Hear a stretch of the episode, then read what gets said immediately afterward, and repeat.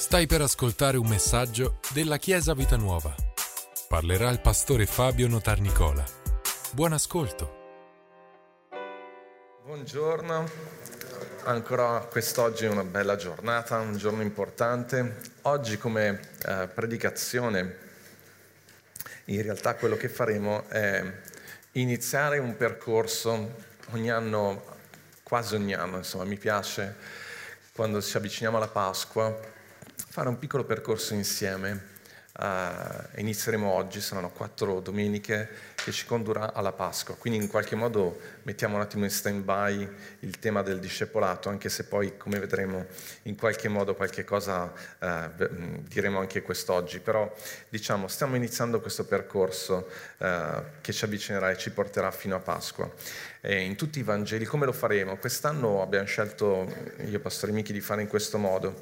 in tutti i Vangeli eh, quelli sinottici, intendo dire Matteo, Marco e Luca, eh, prima della Pasqua più o meno vengono raccontati gli stessi episodi, alcuni, qualche evangelista aggiunge qualcosa, però indicativamente troviamo stessi, lo stesso percorso e quindi seguiremo, abbiamo deciso di fare queste quattro tappe seguendo gli avvenimenti della vita di Gesù eh, che hanno preceduto proprio la Pasqua. La Pasqua si intende per noi Pasqua vuol dire la morte, il seppellimento e la risurrezione di Gesù.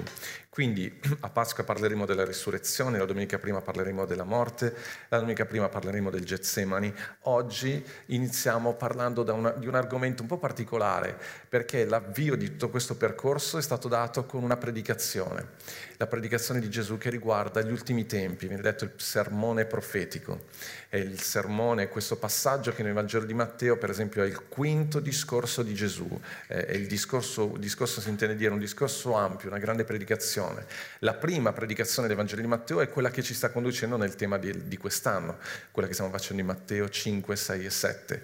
Ma l'ultima predicazione è stata questa, il sermone, eh, il sermone sul... Eh, il sermone che riguarda il sermone profetico. E quindi quest'oggi inizieremo a vedere alcune cose, cioè inizieremo a vedere, tratteremo questo argomento. Nel Vangelo di Matteo questo, questo, questa predicazione di Gesù occupa ben 97 versetti, mentre nel Vangelo di, Ma, di Marco eh, soltanto 37, Luca soltanto 31.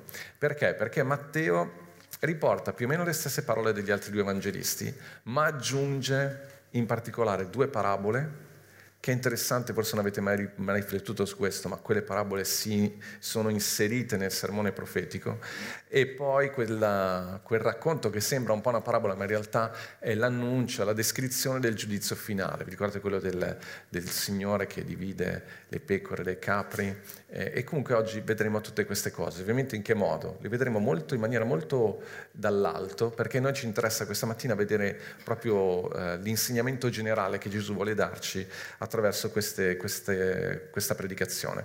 Va bene, quindi siamo nel Vangelo di Matteo e siamo al capitolo 24 perché è da qui che inizia il sermone profetico. Lo spunto di, questo, di, questo, di, questa predicazione è il fatto che Gesù sta passeggiando insieme ai discepoli nella città e stanno guardando il Tempio, la maestosità del Tempio. Infatti versetto 1 dice, mentre Gesù usciva dal Tempio e se ne andava, i suoi discepoli si accostarono per fargli osservare gli edifici del Tempio. Da una parte c'è una cosa molto romantica, molto così, che mi, mi sorprende sempre tanto. Duemila anni fa le persone come noi si rimanevano comunque ammaliate come noi quando guardiamo queste grandi costruzioni, questi, questi templi, questi... loro stavano guardando e dicevano guarda che cosa meravigliosa l'uomo è riuscito a costruire. Ed è bello questo, anche a noi, anche a noi piace, quando andiamo nelle città, guardiamo città nuove, andiamo sempre in centro per vedere queste, queste, queste costruzioni così particolari. Però Gesù dice, prende lo spunto e dice guardate che di tutto questo non resterà pietra su pietra, cioè non, non rimarrà nulla. E quindi sta dicendo fate attenzione, mettete gli occhi sulle cose davvero importanti. Immediatamente lui sta parlando del, del, degli ultimi tempi, probabilmente sta anche per annunciando la distruzione di Gerusalemme negli anni 70. Immediatamente i discepoli fanno quella domanda, ma quando succede? Quando avverrà? Quanti di voi per la prima volta, quando avete preso la Bibbia in mano, siete andati a vedere Apocalisse? Per vedere come va a finire, cosa succede, quando avverrà.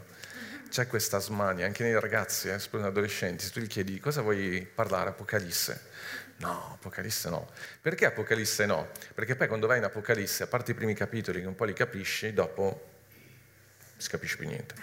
Perché? Perché è l'Apocalisse. In che senso? È un modo anche di, è un linguaggio particolare. L'Apocalisse non è un racconto di fatti che tu vedi e dici, ah, adesso succede questo, poi succede quello, poi, ah, vedi, questo è Carlo Magno, questo è Hitler, questo è... No, è, è, un, è, è un'immagine che ti dà. E infatti anche in questo sermone di Gesù usa immagini, usa a volte un linguaggio profetico e quando c'è un linguaggio profetico dobbiamo stare molto attenti perché è molto facile cadere in errore e interpretazioni che vogliamo renderle letterali ma quello non ci permette di cogliere il senso vero del, del, messaggio. Al versetto 12, dal versetto 12 al versetto 14, in effetti Gesù ci dà un po' la chiave di questa prima parte. Guardate che prenderò alcuni versetti che secondo me sono la chiave per capire il senso di quello che Gesù ci sta dicendo. Dice così, perché l'iniquità sarà moltiplicata, l'amore di molti si raffredderà, ma chi avrà perseverato fino alla fine sarà salvato. E questo Evangelo del Regno sarà predicato in tutto il mondo, in testimonianza a tutte le genti, e allora verrà la fine. Quindi i discepoli chiedono, quando verrà la fine? Quando succederà? E Gesù questa prima parte la conclude con queste parole. Guardate che qui c'è una chiave molto importante. Chiesa, cercate di afferrarla perché molte volte tutto quello che vediamo, ogni volta che succede qualcosa, stiamo uscendo Neanche siamo usciti dalla pandemia completamente, siamo in una guerra e allora troverete predicatori, video, cose che vi parlano dell'Apocalisse, ritorno del Signore. A me non mi sentirete mai dire sono i segni della fine. E se ve lo dico, tiratemi la Bibbia in testa, ok? Perché Gesù stesso l'ha detto e non ascoltate quei predicatori, non ascoltate quei video che vogliono mettere in testa che da un momento all'altro sta arrivando la fine di tutto, perché, perché Gesù non è questo il messaggio che vuole dare. Gesù sta dicendo qua.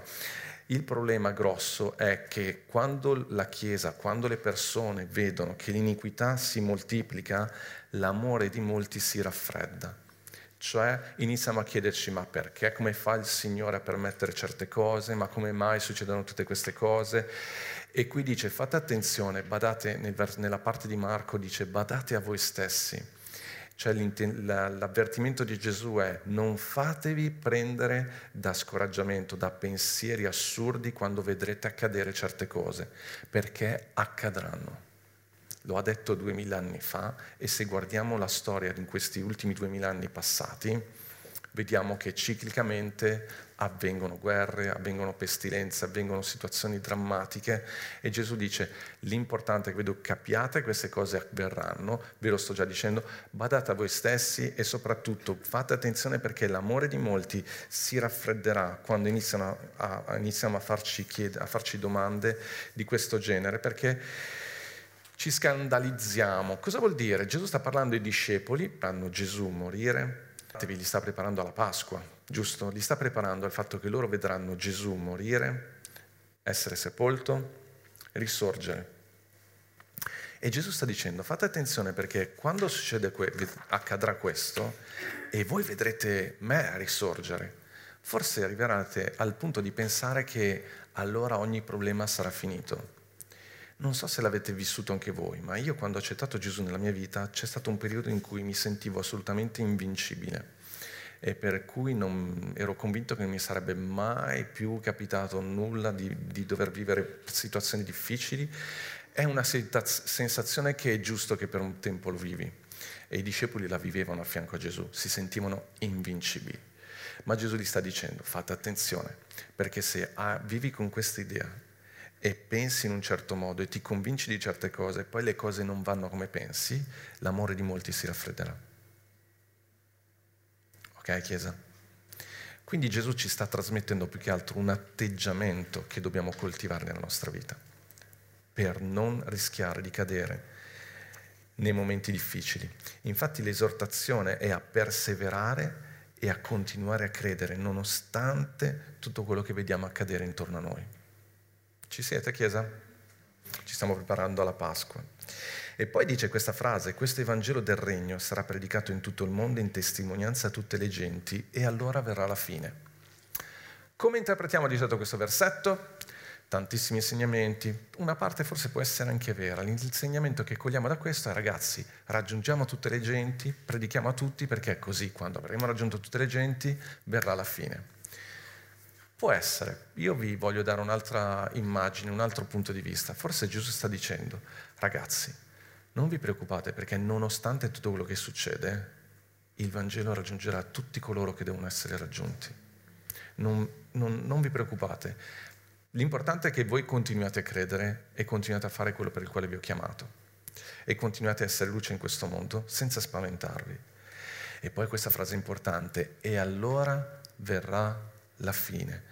Perché sta dicendo questo? Gesù sta dicendo, ricordatevi che la storia ha un senso e che Dio non ha perso il controllo di nulla, ci sarà una fine e per il credente sapere che c'è una fine significa ci sarà un momento in cui ci sarà un giudizio, ci sarà un tempo in cui Dio interverrà e ci sarà un tempo in cui ogni cosa troverà il suo senso e il suo compimento. Ci siamo? Quindi Gesù ci sta dicendo, in tutto quello che state vedendo, vi ho annunciato che ci sarà una fine, ma a voi non deve interessare tanto sapere quando, ma avere il giusto atteggiamento da qua fino a quando questo accadrà. E infatti poi il secondo punto che Gesù mette in risalto è il ritorno del Signore. Il versetto 15 dice, quando dunque vedrete l'abominazione della desolazione predetta dal profeta Daniele, posta nel luogo santo, chi legge capisca. Allora coloro che sono nella Giudea e qui annuncia nuovamente una grande persecuzione, la persecuzione più grande dice che mai c'è stata e mai ce ne sarà un'altra così. Però poi dice, uh, parla di questa grande tribolazione e il versetto 23 dice, allora se qualcuno vi dice, ecco il Cristo è qui, oppure è là, non ci credete perché sorgeranno falsi cristi, falsi profeti, grandi, faranno grandi segni e prodigi, eh, tanto da sedurre, se fosse possibile, anche gli eletti. Ecco, io ve l'ho predetto. Se dunque vi dicono, ecco nel deserto, non vi andate, ecco nelle stanze segrete, non ci credete. Come il lampo esce dal levante e sfolgora fino a ponente, così sarà la venuta del figlio dell'uomo. Poiché dunque, dovunque sarà il carname, lì si aduneranno le aquile. Gesù sta annunciando che lui ritornerà. La Chiesa da sempre, da subito, ha sempre creduto nel ritorno del Signore e noi lo annunciamo ogni volta che prendiamo la Santa Cena. Vi ricordate, l'Apostolo Paolo lo dice, noi annunciamo il suo ritorno e noi crediamo che il Signore tornerà e quello che Gesù dice, quando io tornerò non ci saranno dubbi che sono io. Sarà chiaro ed evidente. Quindi non credete a falsi profeti, non credete a persone che diranno che sono qui, sono lì. Sarà molto evidente quando io tornerò. Però Chiesa, il Signore tornerà. Il Signore tornerà. E questa è una grande, grande notizia.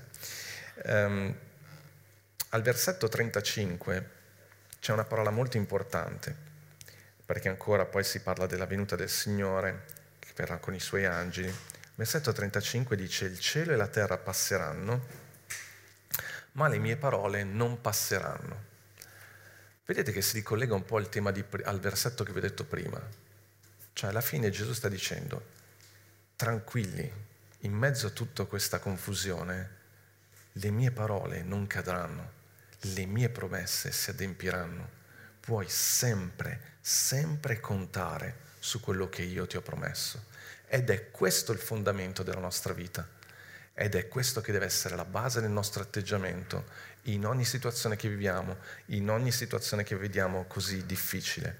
Ancora una volta, ve lo ripeto perché questo secondo me è un tema molto importante, con queste parole Gesù sta dicendo che Dio ci vuole dare ancora il senso della storia. Dio non ha perso il controllo, ma anzi proprio in tutto questo caos Gesù ritornerà e la storia avrà una conclusione e manifesterà in tutta la sua pienezza la gloria di Gesù e della sua Chiesa, la gloria della Chiesa, che in questo momento è molto nascosta, anzi addirittura in alcuni momenti, mi piace questa parola, è smentita.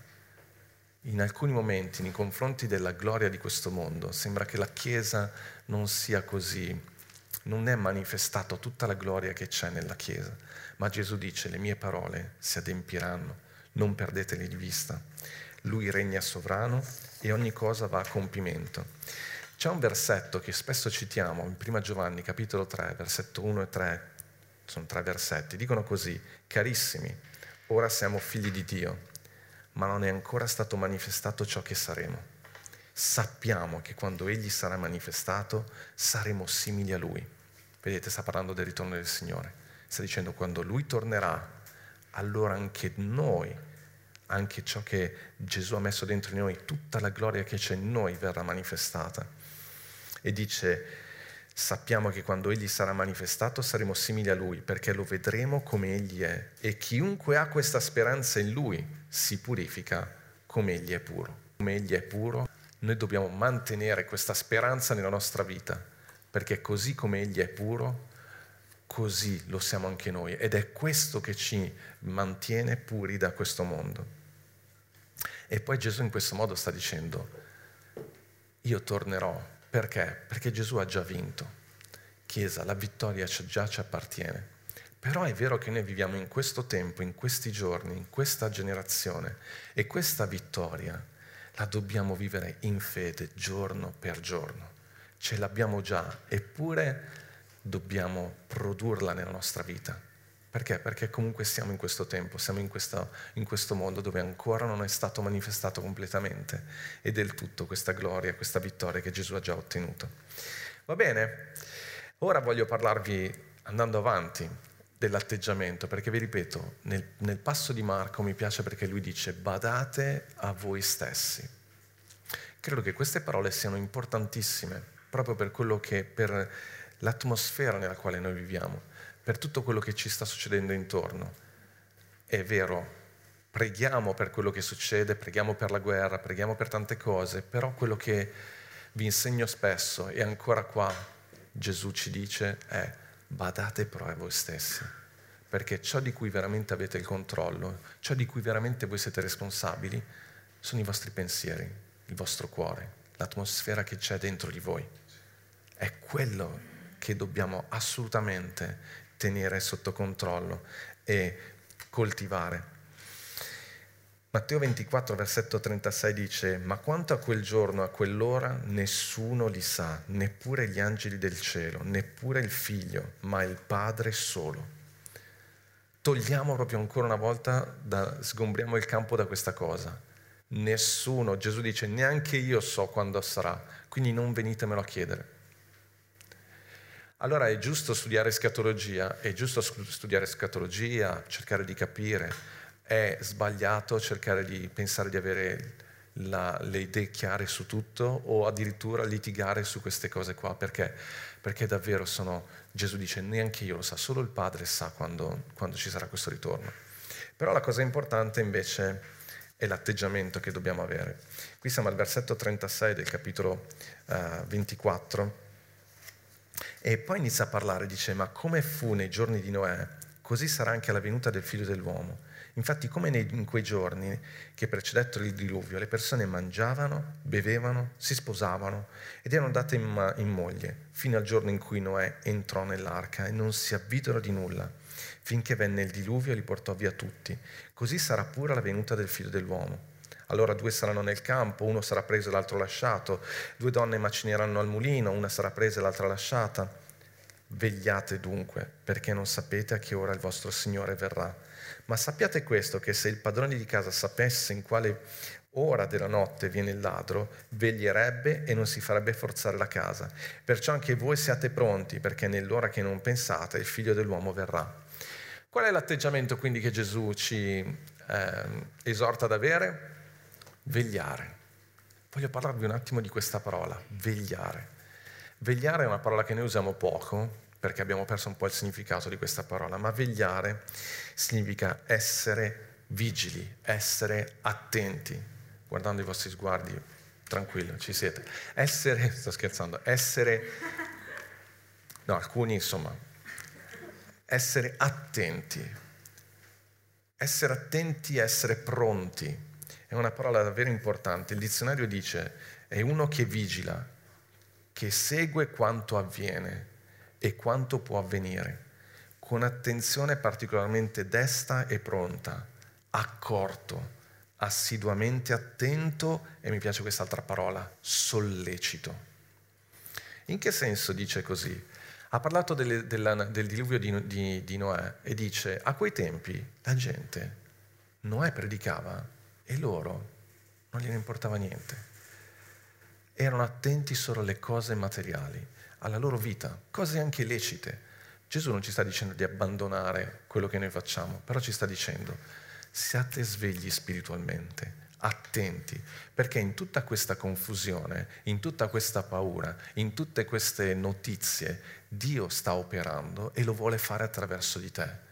Gesù vuole parlare alle persone, toccare la vita delle persone, ha bisogno di persone che siano attente, sveglie, non soltanto attente ai propri affari, ma attente alla vita degli altri, attento, sollecite, sollecite spiritualmente. Forse c'è da pregare per qualcuno, forse il Signore ti sta chiedendo, ti mettendo un peso di andare a parlare a qualcuno. Invece siamo distratti da tante cose e Gesù dice guardate che la cosa più importante è invece essere vigili, attenti spiritualmente attenti.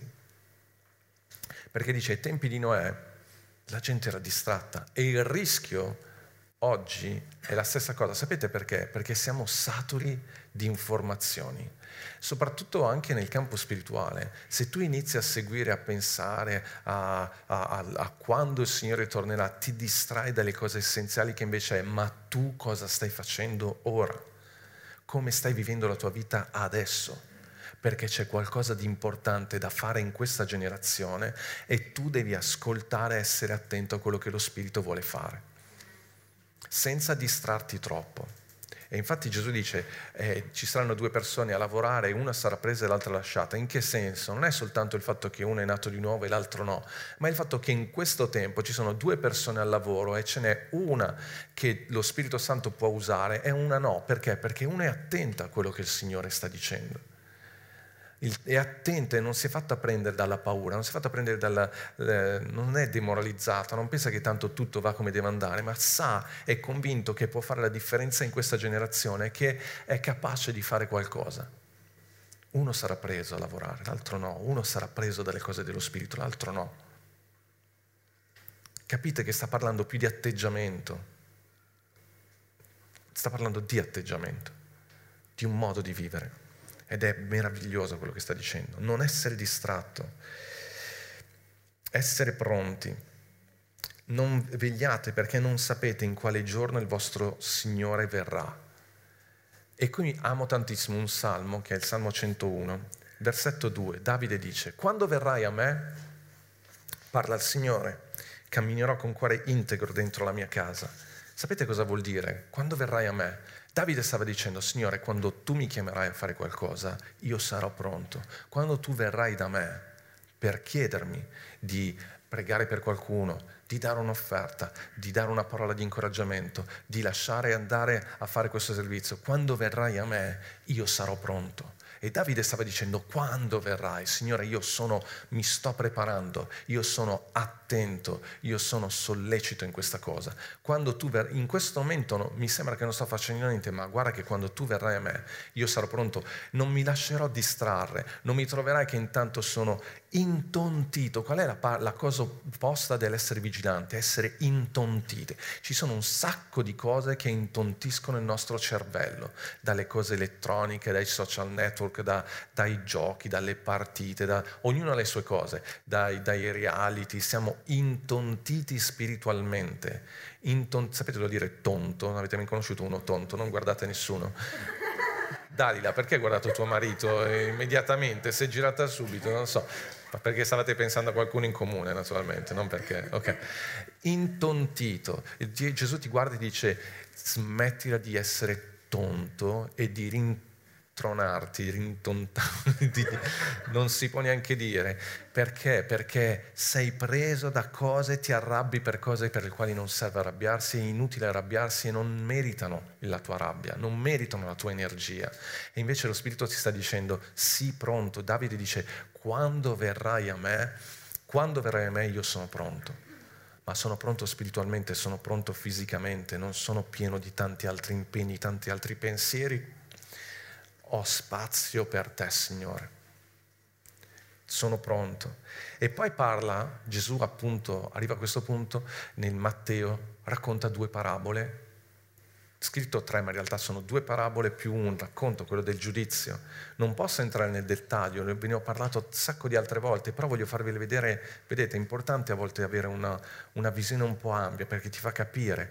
La parabola, quella del, dei due servi, ve l'ho detto, eh, quella del, della vigilanza, essere fedeli, versetto 45, ve l'ho letto? No, ve lo devo leggere. Versetto 45 dice, qual è dunque quel servo fedele avveduto che il suo Signore ha preparato ha preposto ai suoi domestici per dar loro il cibo a suo tempo. Beato quel servo che il suo Signore, quando egli tornerà, troverà facendo così. In verità vi dico che egli lo costituirà su tutti i suoi beni. Ma se quel servo malvagio dice in cuor suo, il mio Signore tarda a venire, comincia a battere i suoi conservi e a mangiare e a bere con gli ubriaconi, il Signore di quel servo verrà in quel giorno in cui meno se l'aspetta e nell'ora che egli non sa, e lo punirà duramente, gli servirà la sorte degli ipocriti, gli sarà pianto e stridor di denti. Notate che in questo caso att- aggiunge qualche elemento, sta parlando di questo servo, notate che siamo tutti servi, perché alla fine quando dice lo prepone, lo, non pone davanti ad altri, ma siamo tutti servi. Sta dicendo qual è quel servo che è lì e poi gli viene un pensiero, ma il Signore tarda a venire. Gli atteggiamenti nella Chiesa possono essere questi, soprattutto anche nella prima Chiesa si aspettavano che il Signore tornasse subito e quindi erano lì a, a, a, lo vedremo tra poco, cioè mollavano tutto, tanto sta arrivando la fine. Altri invece che dicono, vabbè ma no, ma il Signore tarda a venire, ho tempo, lo faccio domani, oh, la vita è lunga, adesso devo fare altre cose. E il Signore dice, no, no, devi stare attento. E mi piace quella frase perché è veramente molto bella, dice, per dare loro il cibo a suo tempo. Lo ha preposto per fare questo. Cioè sta dicendo ci sono delle cose per le quali il Signore ti ha chiamato, cose anche molto semplici, quotidiane. Però dice, aggiunge, qual è quel servo che, che fa tutto questo con attenzione? Usa un'espressione molto bella perché dice fedele e avveduto. Un servo fedele e avveduto. Quindi per essere vigili dobbiamo aggiungere questi due attributi, fedeltà e avvedutezza. E poi ne aggiunge un altro. Lo vediamo per contrasto, perché quando dopo dice, ma se quel servo malvagio, allora per essere servi uh, pronti, che vegliano, dobbiamo essere anche buoni, perché l'opposto di malvagi vuol dire buoni. Cosa vuol dire essere buoni?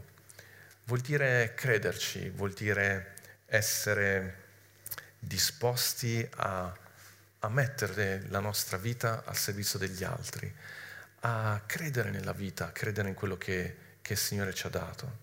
Buono, buono nei confronti degli altri, buono anche se sembra che il Signore stia torda- tardando, anche se non ho una persona che mi sta a controllare e mi assilla, faccio quello che devo fare e lo faccio con tutto me stesso. Notate, il Signore tarda a venire, quindi il servo trascura i propri doveri e si lascia andare.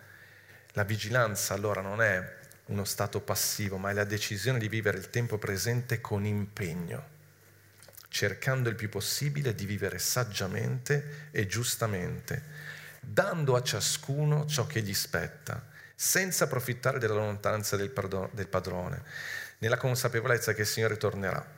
In mezzo a tanta, confer- a tanta sofferenza e confusione, il cristiano non dimentica le proprie responsabilità, continua a essere quel servo avveduto che amministra fedelmente ciò che gli viene affidato.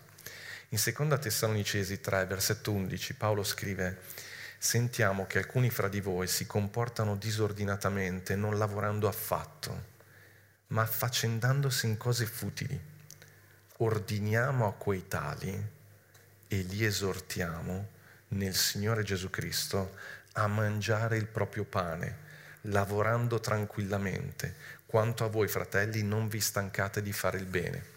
Paolo scrive questa lettera proprio sul tema del ritorno del Signore e dice ho sentito che ci sono tra voi persone che siccome stanno aspettando il Signore da un momento all'altro e pensano che tornerà domani, allora hanno lasciato i loro doveri, non vanno più a lavorare, trascurano i doveri di famiglia, non si prendono cura l'uno dell'altro, non sta neanche parlando della cura della Chiesa, sta parlando proprio della, dei doveri personali.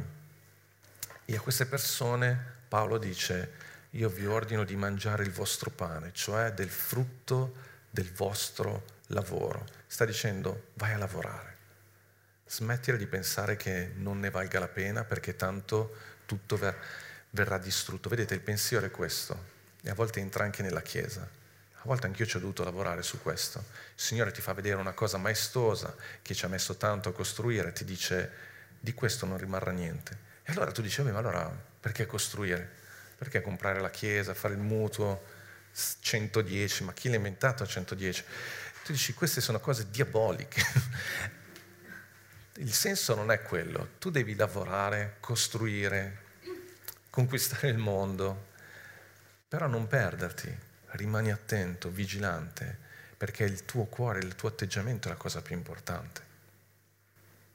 E quindi sta dicendo, andate a lavorare, mettete mano a quello che, che sono i vostri doveri.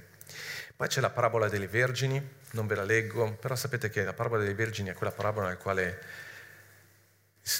Gesù fa l'esempio dello sposo, sta tornando, queste, do, queste ragazze si devono preparare per l'arrivo dello sposo e ricordatevi, siamo nel sermone profetico e Gesù sta parlando del giusto atteggiamento da vivere nel, per, nella Chiesa da quel momento a quando il Signore tornerà e noi ci siamo dentro pienamente. La parte più interessante da questo punto di vista di questa storia, ovviamente potremmo dire tante cose sul senso dell'olio e quant'altro, è quando dice al versetto 13, ancora dice, vegliate dunque perché non sapete né il giorno né l'ora in cui il figlio dell'uomo verrà. Ti sta dicendo non perdete le occasioni. Non perdete le occasioni per servire il Signore. Guardate, è una cosa che a volte ho vissuto, e è tremenda questa cosa, cioè quando tu capisci subito dopo che hai perso l'attimo che era il momento giusto per fare un'azione buona, per aiutare quella persona, per eh, mettere da parte un attimo i tuoi impegni e mostrare in maniera pratica l'amore di Dio agli altri. Non perdete le occasioni, perché sono queste occasioni che alla fine della giornata ti fanno dire è stata una bella giornata. Non perdete occasione per dire una parola di benedizione a qualcuno. Non perdete occasione per incoraggiare qualcuno. Non perdete occasione per andare a trovare qualcuno che sta soffrendo. Non perdete occasione per pregare per qualcuno quando questo lo sentite nel vostro cuore. Perché poi dopo è brutto stare fuori dalla porta e dire Signore, Signore, e il Signore dice ma io non ti conosco, cioè non, non, non hai mai messo in pratica quello che, che ti ho insegnato Capite che sto cercando di darvi una, una visione proprio per comprendere l'atteggiamento che Gesù ci vuole trasmettere. E poi c'è la parabola dei talenti. Quante volte ve ne ho parlato della parabola dei talenti? Ma anche lì, senza entrare nel dettaglio, alla fine il messaggio qual è? Lavora con quello che hai. Metti mano a quello che hai. Non nascondere i tuoi talenti. Non nascondere la vita che ti ho dato non aver paura di fare un passo, non aver paura per troppa timidezza di sbagliare o che altri ti prendano in giro.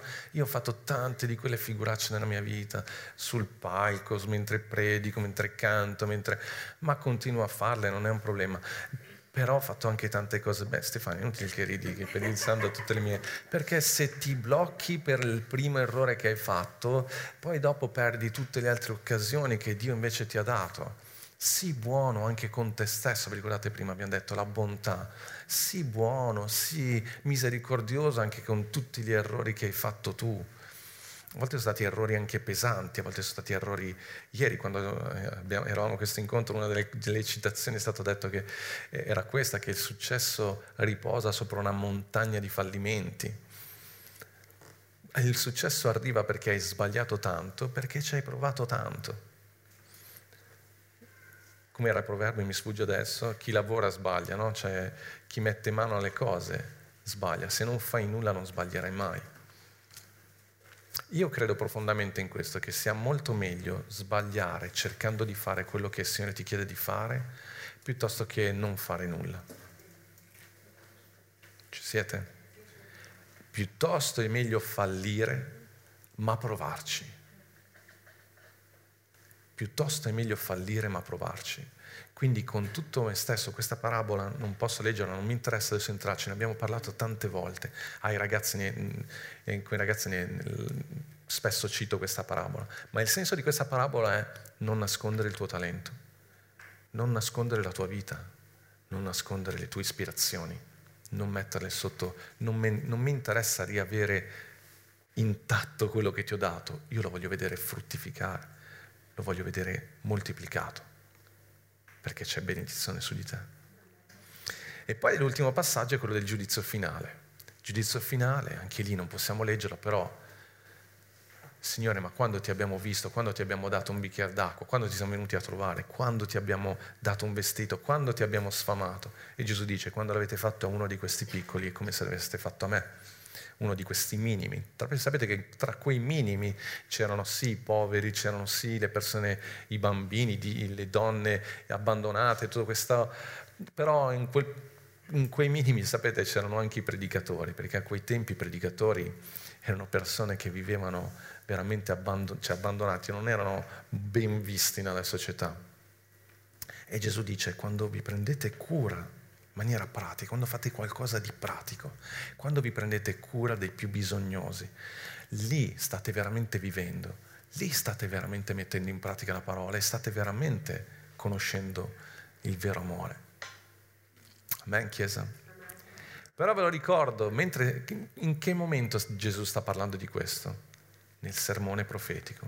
Ci sta dicendo come affrontare gli ultimi tempi credendo in quello che Gesù ci ha dato, non perdendo occasione, mettendo a frutto le opportunità, avendo fiducia, amando gli altri, nulla ci può impedire di mostrare l'amore di Dio, neanche una guerra, neanche una pandemia, neanche una crisi economica, anzi in tutte queste cose noi siamo più che vincitori, in tutte queste cose noi non perdiamo di vista, siamo svegli, avveduti non ci rintontiamo, non, non, non stiamo attenti a tutto quello che può rendere i nostri sensi spirituali spenti.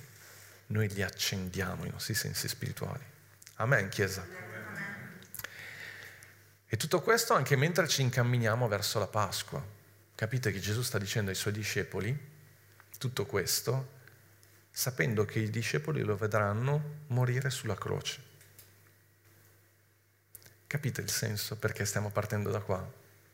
Perché noi ci stiamo avvicinando alla Pasqua, domenica prossima vedremo alcuni aspetti importanti del Getsemani e poi vedremo la morte, poi vedremo la resurrezione, ma in tutto questo noi sappiamo che siamo servi chiamati da Dio, che abbiamo sempre la possibilità di essere usati dallo Spirito e siamo sempre con quell'atteggiamento di dire Signore quando verrai a me io sono pronto speranza, senza nascondere i nostri doni, i nostri talenti, sempre con questa speranza, questa fiducia nella vita. Mai perdere questa fiducia. Gesù lo sta dicendo ai suoi discepoli, che lo vedranno morire e lo vedranno risorgere. Amen, Chiesa. Possiamo prepararci. Voglio ricordarvi le riflessioni di oggi. E certo il Signore tornerà. Amen. Amen. E certo tutti i credenti saranno radunati insieme e incontreranno il Signore. Amen. Amen. Non è importante sapere quando o dove, nessuno lo sa. Ci siamo? Alziamoci in piedi, così siete ancora più... È importante coltivare il giusto atteggiamento, vegliare saggiamente. Amen. Dio è padrone della storia, nulla gli è sfuggito di mano. Se ci credete dite a me. La vittoria è già nostra. Amen. Lo è già, ma non ancora. La devi vivere giorno per giorno nella tua vita. Siete pronti per manifestare questa vittoria? Per questo Vigila, fai attenzione, tieni il tuo radar spirituale acceso, avrai un sacco di occasioni per amministrare questa vittoria giorno per giorno. Impara a cogliere ogni occasione. La tua vita sarà meravigliosa. Amen, Chiesa. Guarda qualcuno e diglielo, la tua vita sarà meravigliosa. Sii sveglio, vedo che hai uno sguardo sveglio, attento chiedigli, fai uno sguardo un po' più attento, un po' più sveglio, meno tonto, meno tonto, più sveglio, più sveglio. Domani mattina, quando vi sveglierete, guardatevi allo specchio, mettete questa frase, meno tonto, meno tonto, più sveglio, meno tonto. Anche in macchina, sul cruscotto, mettetevi questa frase, meno tonto, più sveglio potremmo fare una canzone perché ci sta su quel tonto, è proprio un rap ti viene abbastanza facile. Ok? Meno tonto e più sveglio. E io prego perché fin da oggi possiate riconoscere quell'occasione che Dio vi sta dando per fare qualcosa di significativo entro la fine della giornata non sarà per forza qualcosa di eclatante, un piccolo gesto che renderà migliore il mondo intorno a voi, una piccola parola per mostrare l'amore di Dio. E vi assicuro che vi sentirete, sentirete dentro di voi una gioia, perché un fiore nel deserto è sempre straordinario. Ma state tranquilli, non siete da soli in questo deserto. In realtà siamo in tanti che ci crediamo. In realtà siamo in tanti che amiamo la vita, che amiamo il Signore. In realtà siamo in tanti che crediamo nella verità e che siamo impegnati in questo cammino importante. Vegliate, non siate, non spegnete i vostri radar spirituali perché il Signore vi aiuterà anche a riconoscere le persone che stanno facendo questo cammino, persone anche impensabili, insospettabili. Parlandoci insieme scoprirete che invece amano il Signore, magari con pratiche un po' diverse, magari agendo in maniera... ma che stanno facendo di tutto per piacere al Signore. Stanno facendo di tutto per far sbocciare i loro talenti per dare a ciascuno ciò che gli spetta giorno per giorno, che sia una carezza, una parola, un bacio, un dono, un servizio, un aiuto.